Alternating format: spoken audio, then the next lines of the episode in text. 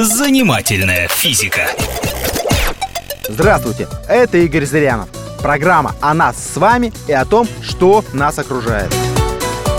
Вы никогда не обращали внимания на странное поведение крана с горячей водой и дома, и на работе? Когда вы приоткрываете горячий кран, напор воды постепенно уменьшается и может даже прекратиться совсем. Горячая вода выключается сама. Приходится открывать кран побольше. Меня это поначалу нервировало. Ведь с холодной водой таких штук не возникало. Причем, когда я добавлял напор, поток горячей воды уже не уменьшался. Что же с ней происходит?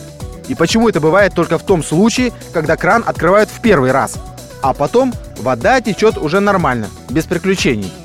Может, что-то химичат на водопроводной станции? Экономит, блин? Или еще чего? Попробуем разобраться. Железо, из которого сделан кран, состоит из молекул. И связаны между собой эти молекулы очень крепко. Сидят себе тихо, мирно и не двигаются. Поэтому и железо такое твердое, что даже не согнешь. И тут приходим мы. Включаем горячую воду, и железный кран нагревается.